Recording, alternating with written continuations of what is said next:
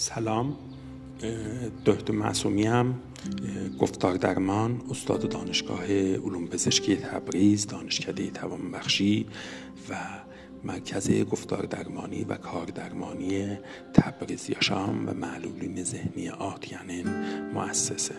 Çoxlu suallar yetişib əlimə ki, e, soruşurlar ki, tavanbəxşi nə mənadır?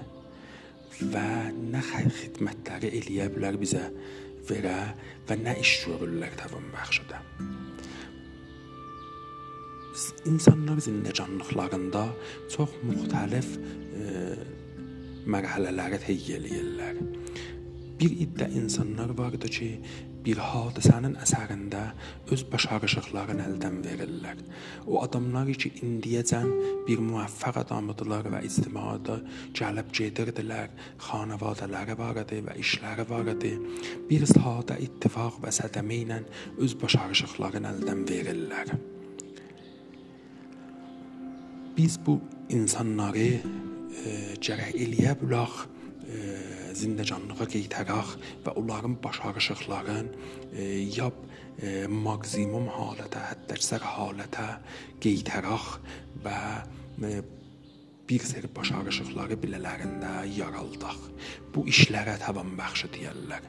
Misal üçün bir adam ki səhv eləyir və səhdədən sonra öz yol yeriməsin və danışmasın əldən verir və eləyə bilənmir yeriyə və danışa bir seri işlərlə eləyə bilirik ki, bu başarışı biləsində yaraldaq və təzəşdən qeytərək. Buna təvan bəxş deyirlər.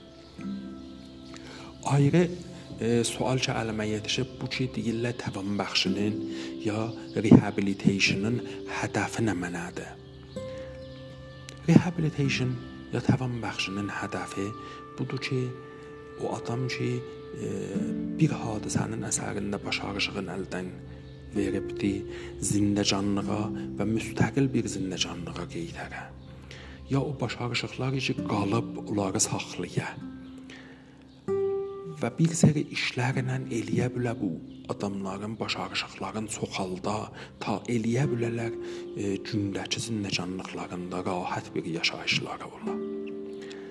Bu başarışıqlar çox sahə və hitələrdə vardı ki, onların yap e, böyük hitələri cismi hitəsi, zehni hitəsi və şənaxti ya koqnitiv hitəsidir. O fərayəndləri ki, köməklik eləyir.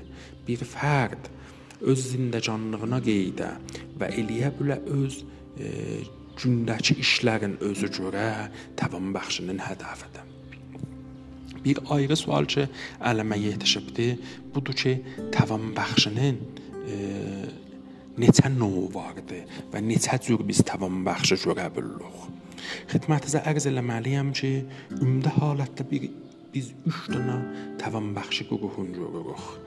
Qoftar dərmanlar, ya SPC teraplar, ya logopedlər, occupational teraplar, ya kar dərmanlar və fizikal teraplar, ya fizioteraplar e, bu üç ümdə nə oldu ki, tavanbaxşın ya rehabilitationın var idi.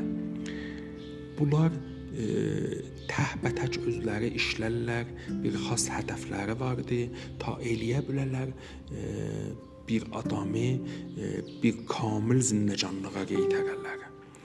Bəzi məvarid vardır ki, bunlar tək işləmələri o cür çox e, səmərli olmaz və gərək bir-biri ilə baham işləyərlər ta eləyə bilərlər bir adamı salim zindəcanlığa və bir fəal zindəcanlığa qeytərərlər. Bir ayrı sual ki, əlimə yetişib budur ki, e, tavanbəxşinin mərakizi e, nə cür bir mərakizdirlər? Neynirlər? E, xidmətinizə ərz eləməliyəm ki, ehtimalən e, yaşlıların evin ya salməndilərin evin görmüsüz. Bir seri evlərdilər ki, məskundurlar və salməndilər və yaşlı adamlar orada e, yaşayışlarını eləyirlər. Bir seri mərakiz vardı ki, e, gəlir o adamlar ki, e, sədəmə görüblər, müşkülləri vardı. Orada bilələrinə təxəssüsi xidmətlər verirlər. Pezeşki xidmətləri, tavanbəxşi ya rehabilitation xidmətlərin bilələrinə irayə verirlər. Bu cür mərkəzlərdə e, həm tavanbəxşilər, həm pərəstarlar, həm döhdülər vardılar. E, mərəzləri vizit eləyirlər və onlara köməklik eləyirlər. Bir ayrı sual ki, əlimə yetişib budur ki, e, tavanbəxşini e, mərhələləri nə mənadır? Aya rehabilitation elə birdən-birə olar, bir seri ilə olar ya bir seri mərahilləri var. O cürə ki, ehtimalən danışığımdan mütəvəccüh olmusunuz, budur ki, tavanbəxşi bir mərhələyi bir işdəyi. O adamlar ki, dərmangardırlar, terapistdirlər e, uşağı gərək ya böyüyü, ya o adam ki müşkülü vardı, görələr, onu araşdıralar və görələr ki, bunun başarışıqları nə mənədir, nə mənələri əldən verib, nə mənələri başarmır. Sonra onları bir ərziyyabı eləyələr və görələr ki, nə cür eləyə bilərlər, köməklik eləyərlər. Sonra bu mərhələlərdən sonra gələrlər hər adama şeylərə ki niyazdır, o bərnamələri ki niyazdır biləsinə verələr. Sonra bunu təyin eləyəndən sonra o xidmətləri ona irayə verələr və nəhayətən buyu ki, onu gəh peyciliq eləyələr, dalısına düşələr və görələr ki, aya bu xidməti ki veriblər, bu adamın dərdinə dəyir ya yox. Əgər ayrı sualınız olsa, e, mərkəzi جامعه گفتار درمانی و کار درمانی تبریز yaşamın saytı ilə ya 333 76 0 35 şumarəsi ilə eləyə bilərsiniz bizlə irtibat qurasınız.